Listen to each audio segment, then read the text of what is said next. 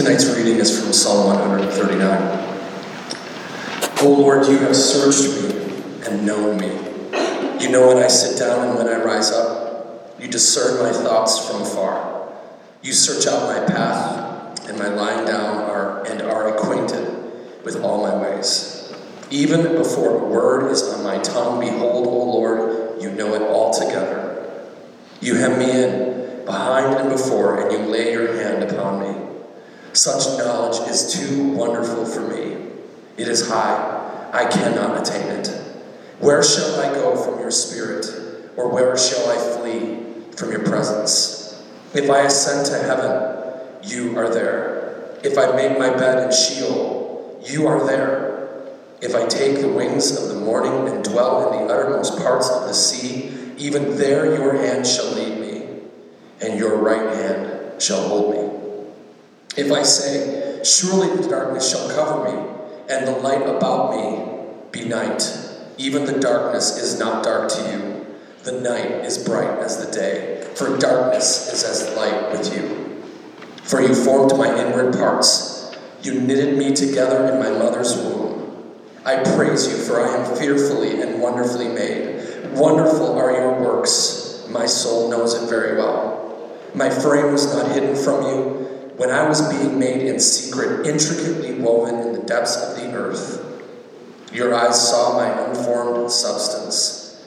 In your book were written, every one of them, the days that were formed for me, when as yet there was none of them. How precious to me are your thoughts, O God! How vast is the sum of them! If I would count them, they are more than the sand. I awake, and I am still with you. Oh, that you would slay the wicked, O God. O men of blood, depart from me. They speak against you with malicious intent. Your enemies take your name in vain. Do I not hate those who hate you, O Lord? And do I not loathe those who rise up against you? I hate them with complete hatred. I count them my enemies. Search me, O God, and know my heart. Try me and know my thoughts and see if there be any grievous way in me, and lead me in the way everlasting. This, my friends, is the word of the Lord. Thank you. Just love a chance to say uh, it's just a privilege to be here. I'm so grateful uh, for, these brothers and friends, your pastors. Uh, it's just a joy to be with and get to know all the churches who love the gospel, uh, who cherish God's word, and just seek to follow Christ together in faith. And so, uh, with that said, if I could, just to, to open our time here, I, I'd love to pray over our time in God's word. So, would you pray with me? Father God, we want to quiet our hearts now. Uh, we want to approach you just with a humble posture now and ask that you would speak to us in this psalm. God, would you use this word like light to expose the sin in our hearts, where we cling to our ways, where we look for ways to free ourselves and hide ourselves from you? God, would we instead be compelled to cling to you, God? To trust that you are God who knows our ways, to trust, God, that our ways are nothing compared to yours. Would you show us these things today by the power of your Spirit and your word? We pray. Amen. When I was a kid, uh, like many kids, of course, uh, I thought that I knew better than my mom. Uh, and when I was a kid, like many kids, of course, I was very, very wrong about that. Um, it was in kindergarten, and we were doing a little project at the time. I remember it involved scissors uh, it was nothing major. It was like these scissors that were rounded on the edge, very kindergarten scissors. But as I sat there at my desk, I remember I had a brilliant idea. Uh, I am going to cut a hole in my shirt. Um, and so I did that. Uh, I bunched up a little bit. I think it was like a red polo shirt. If I remember correctly. I took these scissors and I just snip, snip, snip, snip. I cut a hole in my shirt. And for the rest of the day, I didn't realize this, but I felt a bit anxious I kind of felt squeezed a little bit because I started to realize over the course of the day, you know, I have to, I'm going to have to explain this uh, to my mom. And so, uh, when I got home and she saw it and she asked, Well, what happened here? What's going on with your shirt? Uh, I had another brilliant idea. Uh, and, and, that other brilliant idea was to make up this convincing, elaborate story happened. So I said, Mom, you'll never believe it. I, I, it was recess.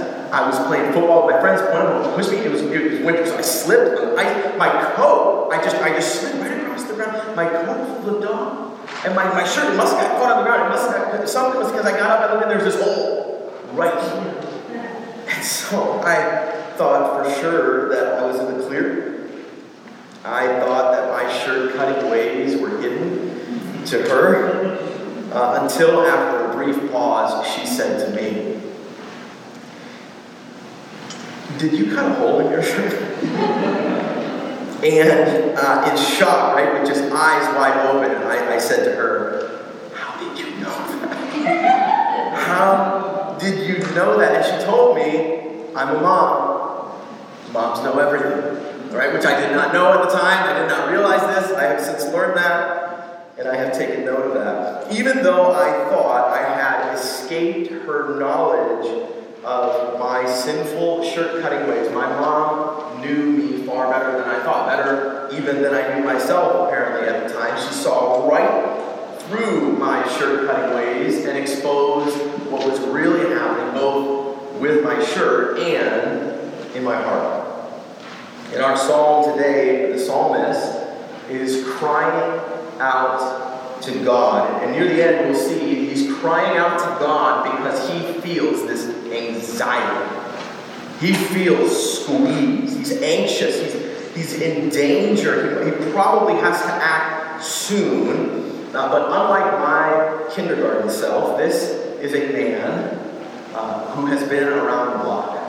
Uh, this is a psalm of David written by Israel's greatest king. And he clearly knew something that I did not know because he certainly was not confident in himself and his ways. In fact, as this fear and anxiety welled up within him, he became skeptical of himself and his ways. Because he realized what I think we're going to see together today as we look at this psalm, namely, that God knows our ways far better than we do. God knows our ways far better than we do. This is, this is what I call the big idea of the sermon. It's like a whole sermon in one sentence right there for you. God knows our ways far better than we do. Especially when we feel squeezed, it may feel really tempting to think, oh, I, I know the way here, right? But the truth is, our hearts are incredibly deceptive. Meanwhile, we have this God who knows our hearts and our ways even better than us. But we're going to see while that may be true, depending on how we respond to this God, that can actually come across to us as a, a terrifying burden. Or it could be a comforting relief. It really all depends how set we are on our ways and how open we are to His ways. So, what I want to do now for the rest of our time is just walk through this psalm in three parts, and um, we'll kind of apply what we see as we go. And then each of the three points is going to kind of build on each other and culminate with a little kind of hopefully sticky mini poem that'll help you remember the, uh, the thrust of this passage. So the first point is this God knows all of our ways. God knows all of our ways. So the psalmist begins here with this core, this foundational concept that he then circles back to at the very end and begins in right there in verse 1. Oh Lord, you have searched me and known. We're going to come to find later as we read on why David is actually praying this prayer. It turns out, again, he's very angry. To be honest, he's almost consumed with hatred for his enemies. And yet, that is not where he begins this prayer. Not even close, actually. Uh, he begins with this declaration that the God he's praying to has searched him and known him. He begins not by laying out his will according to his way, but by reflecting on God's knowledge of his way. And, really, more than this, you can tell as you read this, right? He's, he's starting with worship. You can hear it in, in the tone, even of what he's written. He's amazed, maybe even overwhelmed by the extent to which God knows him. Take a look with me at verse 2. It says, You know when I sit down and when I rise up, okay, even the mundane, mundane details of everyday life. You discern my thoughts from afar, even the intricate details of our inner life. And here's the key. He says, You search out my path and my lying down and are acquainted with all my ways. See, in scriptures, this concept of a way is very common. We see it throughout the Bible. A person's way is basically the sum total of their life decision. It's the general direction in which their life is leading and moving. Think of that phrase uh, that we often say where he's lost his way, right? Um, that doesn't mean that he's bad with directions per se, although that's often true as well. Uh, what it means is that his life is, is veering off. Okay, so I'm going to share two proverbs that speak to this way concept as well. For Proverbs 14 21, there is a way that seems right to a man, but its end is the way of death. Proverbs 16 9, the heart of a man plans his way, but the Lord establishes his steps. And so I want us to notice that throughout the scriptures, our ways tend to be very futile and misguided, right? We like to plan our ways. We think our ways are going to go great, right? But the truth is, we're really bad at finding and going the right way. Meanwhile, there's this other pesky little truth throughout all of the Bible as well, is that this God is this way-making mastermind. This is what he says to the people of Israel through the prophet Isaiah. He says, As the heavens are higher than the earth, so are my ways higher than your will, and my thoughts than your thoughts. And this, this is basically where David begins this song.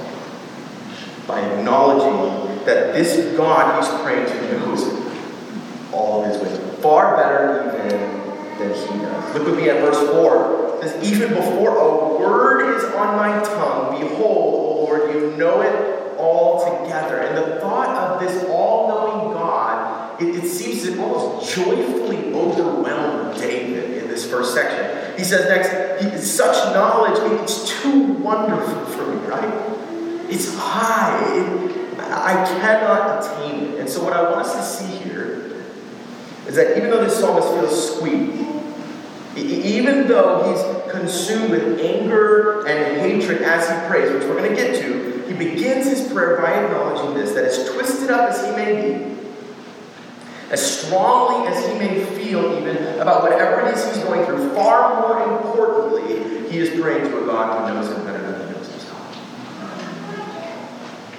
Now, we don't actually know when King David would have written this exactly over the course of his life, but my sense, at least, is that he probably wrote this a little bit later in his life. When he's a bit older, this is just an educated guess, but I don't know about you, but as, as a relatively young man myself, 31 years old, this is not often how my inner life works.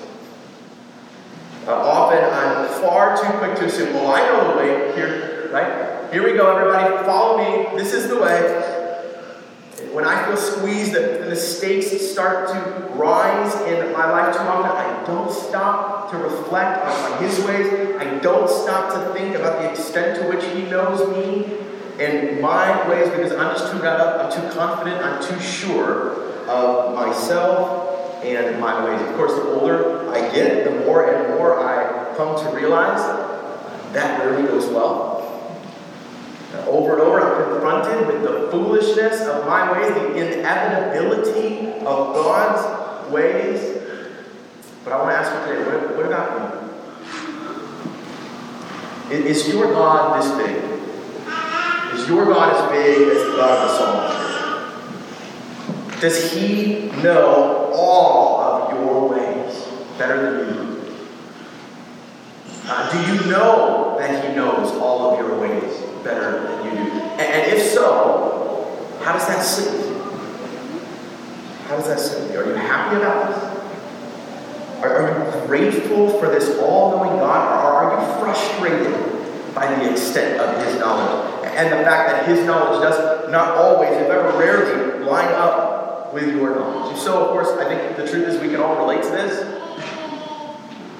If we're being honest, at some level, I think in our sin, all of us would prefer to have this kind of knowledge rather than to depend on an all knowing God for that type of knowledge, that we're all tempted to run from His ways in order to pursue our own ways and our own knowledge. This, we're fallen people. This is what it means to be fallen, to, to be descended from a race that ate from the tree of their own personal knowledge rather than the tree of life that comes from this all knowing God. Hopefully, ideally, as we grow older, though, we come to see in time more and more what the psalmist mentions next. So, first, God knows all of our ways, and also, his knowledge cannot be escaped. God knows all of our ways, his knowledge cannot be escaped. There's no running or hiding from this all knowing God. The thought of being fully known by a God like this truly can be quite terrifying. It really can. Uh, my in laws just got one of these ring doorbells on their front door of their house. And, you know, so basically when you pull up, they get a notification on their phone or their watch or whatever, can see a video of exactly what's happening in their house. Both my wife and I joke, we, we better not be screaming at the kids as we unload the van anymore when we pull up to your parents' house. Uh, maybe, maybe we want to just go ahead and drive to the back of the house now, uh, where they don't have that camera installed. See, when you are known fully, when people can see you in a way that maybe even for the moment you can't see yourself, right? One very natural response to this is to say, yeah, how can I avoid that, right? Um, how can I not be known to that extent? But next, the psalmist is going to explain that with God, there is no, there is no back of the house you can go to. That There is no escaping his knowledge. Look at me at verse 7. Where shall I go from your spirit? Or where shall I flee from your presence? And then next he goes and compares and contrasts these polar opposite potential hiding places, the places we in theory could go to escape from God. He says, if I ascend to heaven, he's there. If I make my bed in Sheol, this Jewish concept, this, this spiritual realm of, of the dead, he's there. If I take to the wings of the morning, basically, if I fly in the sky, he's there. If I dwell in the uttermost parts of the sea, he's there. Right? But wait a second, wait, wait. What if we what if we wait till nighttime? What if we wait till it's dark? Then we can hide from God anywhere, right? No. No. Even the dark cannot hide us from this all-knowing God. Darkness is as light His knowledge simply it just cannot be escaped.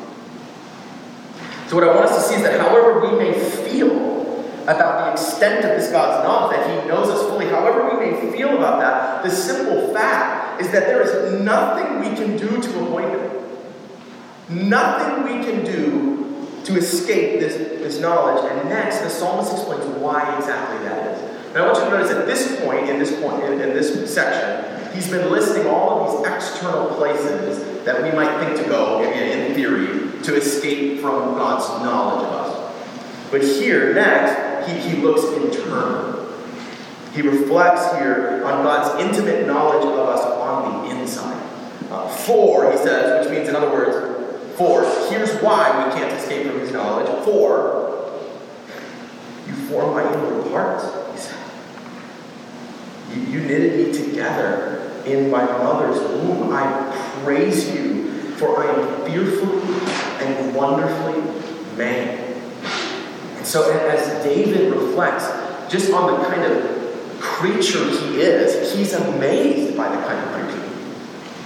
Not because he's great or, or better than anyone, but because just as a human, all humans are, are, are fearfully and wonderfully made by this all knowing, inescapable God whose ways are far higher than our ways. So, so God knows us because we are His creatures, we're His creation. And He is the source of life itself. It's worth pointing out this is a distinctly Christian idea, by the way. This idea that all people have unique dignity and worth simply because they are humans created by an all knowing, powerful, sovereign God. It's a distinctly Christian idea. Not everyone believes this. It's not the default assumption of the world. If we abandon the notion of this all knowing, sovereign, inescapable God, very soon the idea of our being made in God's image, fearfully and wonderfully, the unique dignity and worth of human life will very quickly be diminished and blurred. But we see here the sheer beauty and complexity of human life our inner self, which God forms even in every mother's womb, it is itself a reflection of the wonder and majesty of this God. This is what it means to be made in His image. Every human was created as this tiny little reflection of the goodness and glory of this God. He is the architect and the orchestrator of every human life ever, since the very beginning. Look with me at verse 16 says, Your eyes saw my unformed substance. In other words, he, he saw the pre you version of you before there was a you. Even then, he knew you. In your book, he continues, were written every one of them, the days that were formed for me, when as yet there was none of them. God knew that I would be here at Disciples Church preaching sermon tonight before I ever existed. God knew that you would be here to, to worship and to, to hear this sermon even before you were born. Friends, this is the kind of God that we see from cover to cover throughout the entire Bible. He, he is a totally sovereign, ever present, all knowing God who is in control of every last detail. And this is why we cannot escape his knowledge. How could we? How could we? Wherever we go in life, whatever way we decide to take, he'll be there even if we try to retreat in ourselves like a little turtle in his shell, he formed our inward parts. He's there too. But are you trying to hide from this God even still? Have you been running around this planet desperately trying to prove that your ways are greater than his ways? Have you been desperately trying to avoid all of the mountains of clear evidence to the contrary? In bitterness frustration, have you tried retreating into yourself as if no one can question you for simply being you, as if that you is not fearfully and wonderfully made by this all knowing, inescapable God who saw your unformed substance? Friends, He knows all our ways. His knowledge cannot be escaped. Finally, Three, it's best if it is embraced. He knows all of our ways, his knowledge cannot be escaped, and it's best if it is embraced. This is our little three part poem. A billion sticks. At the end of this song, we get this beautiful glimpse of what it looks like for someone to submit themselves to this Almighty God. And his knowledge above, over and above, rather. See, the truth is, when we learn these two things, that God knows all of our ways and his knowledge cannot be escaped, it's also then tempting to just grow defeated. right? We just kind of throw up our hands and say, whatever, then, okay, I give up. If I can't find my way myself, I, I don't really care. I don't even want to try. God, just leave me alone. Let me just do my thing wherever it may lead. But that is not how King David, our psalmist, reacts here. He, he doesn't resist the wisdom and knowledge of God at all. He fully embraces it. Look with me at verse 17. It says, How precious to me are your thoughts, O God. How vast is the sum of them. If I would count them, they are more than the sand. I awake and I'm still with you. In other words, he's saying, God, none of this scares me. None of this frustrates me, God. Your knowledge of me comforts me. It's precious to me. I, I don't know where I'd be. I, I, would be lost without it. Thank you, God, for knowing me better than I know myself. And it's only after he acknowledges this, only after this lengthy reflection on the wonder and majesty of God, that the psalmist finally even gets to and starts to address his real struggle. The reason he's praying this prayer. He prays, Oh, that you would slay me Oh, man of blood, depart from me. They speak against you with malicious intent. Your enemies make your name, take your name in vain. Okay, this is why he's been praying, right? So, so clearly, King David was in deep trouble as he prayed this. Clearly, his life even was in danger. And so just consider this. Why would he spend those 21 first verses reflecting on the extent to which God knew him? What was that about? What does that have to do with these bloodthirsty men who are at his throne? And I think we learn next, uh, when we see that David prays something that really gets our attention. He says, do I not hate those who hate you, O Lord? And do I not loathe those who rise up against you? Listen carefully. I hate them, he said, with complete hatred. I count them my enemies. Say this again. I hate them with complete hatred. I want you to find a friend this week and just ask them, hey, guess where this line comes from? Can you tell me? The book, the movie? Where does this line come from? I hate them with complete hatred. They might guess maybe like a Quentin Tarantino film or, or something like this, right? This is not the kind of thing you might expect to read in the Bible. Even if you expect the Bible to be a little gritty and dark, which it can be, this is, this is a little different. He has clearly thought through this. This is calculated. This is measured. We're 22 verses into this psalm. He's been in his right mind the entire time. This is the kind of thing you would hear a friend say and then think, yeah, that's messed up. Right? That's that's messed up. I, I get it. I'm tracking with you. This is a terrible situation. I really feel you. No, you shouldn't feel that. That's not right. But this is the kind of thing we say when we're feeling squeezed, isn't it? This is where our minds go when our back is against the wall.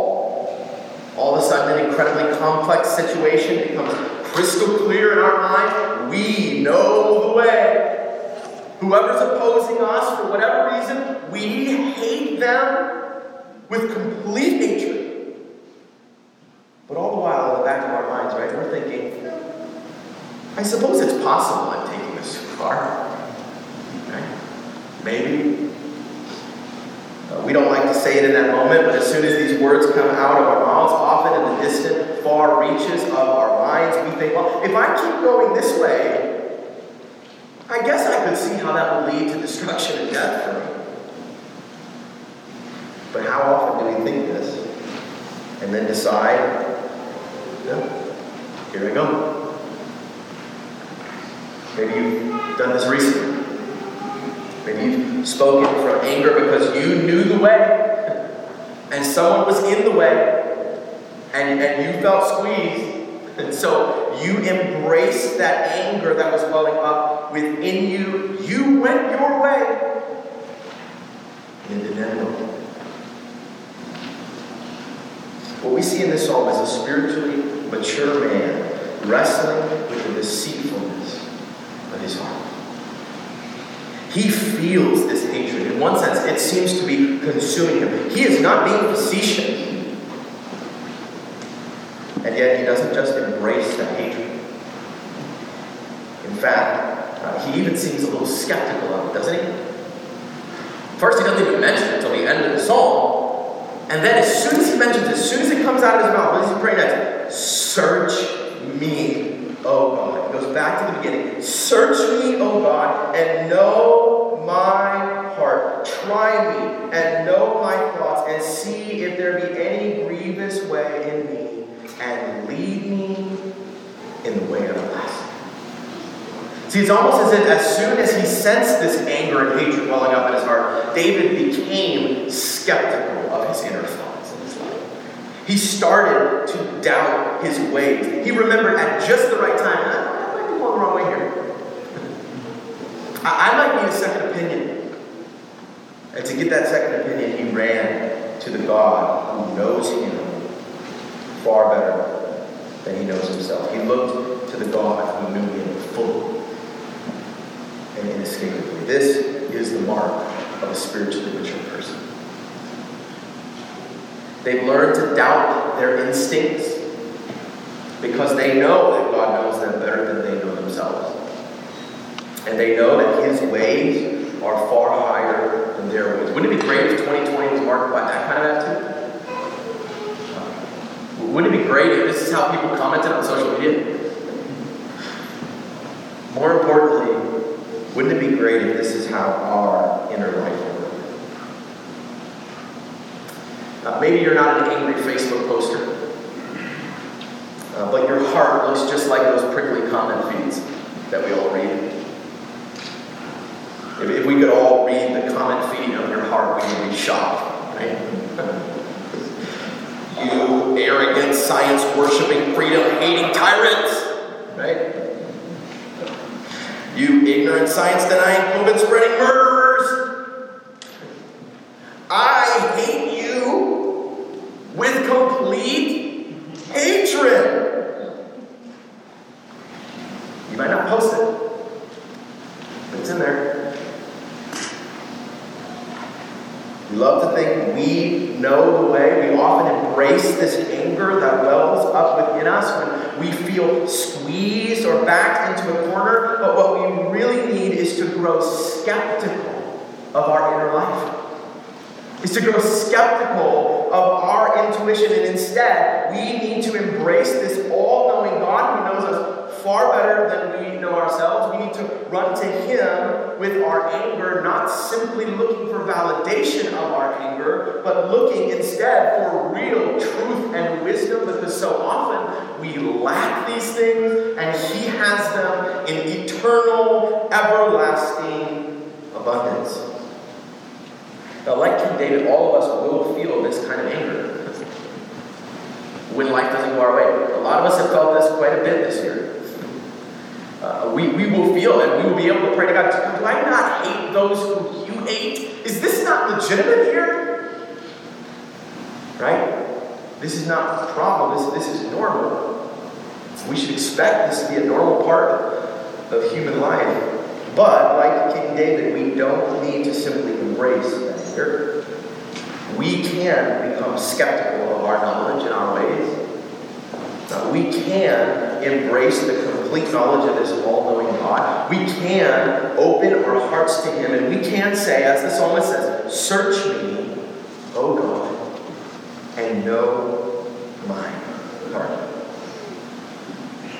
And as Christians, uh, there's one really good reason why we can, why we should approach this God in this way. Uh, because even though He knew all of He saw the full extent of our sin, our depravity, our darkness. He saw it all. He saw right through all of our sinful dysfunction, and even still, He came down from heaven to graciously lead us to a new and better life.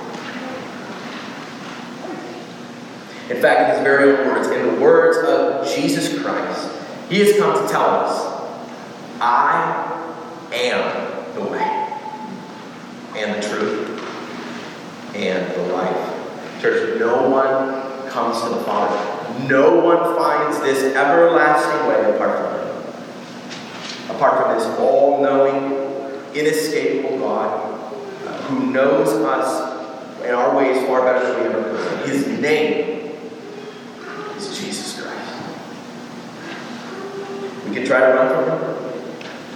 We can try to hide. We can try to plot out our way, but wherever we go in the end, he will be there. And soon we will find that his way is best. And so it's best that we just embrace it now. And especially when we feel squeezed, it's best that we pray with the psalmist. Search me, O Lord, and know my heart. See if there be any grievous way in me, lead me in the way everlasting. Let's pray. Father God, your ways are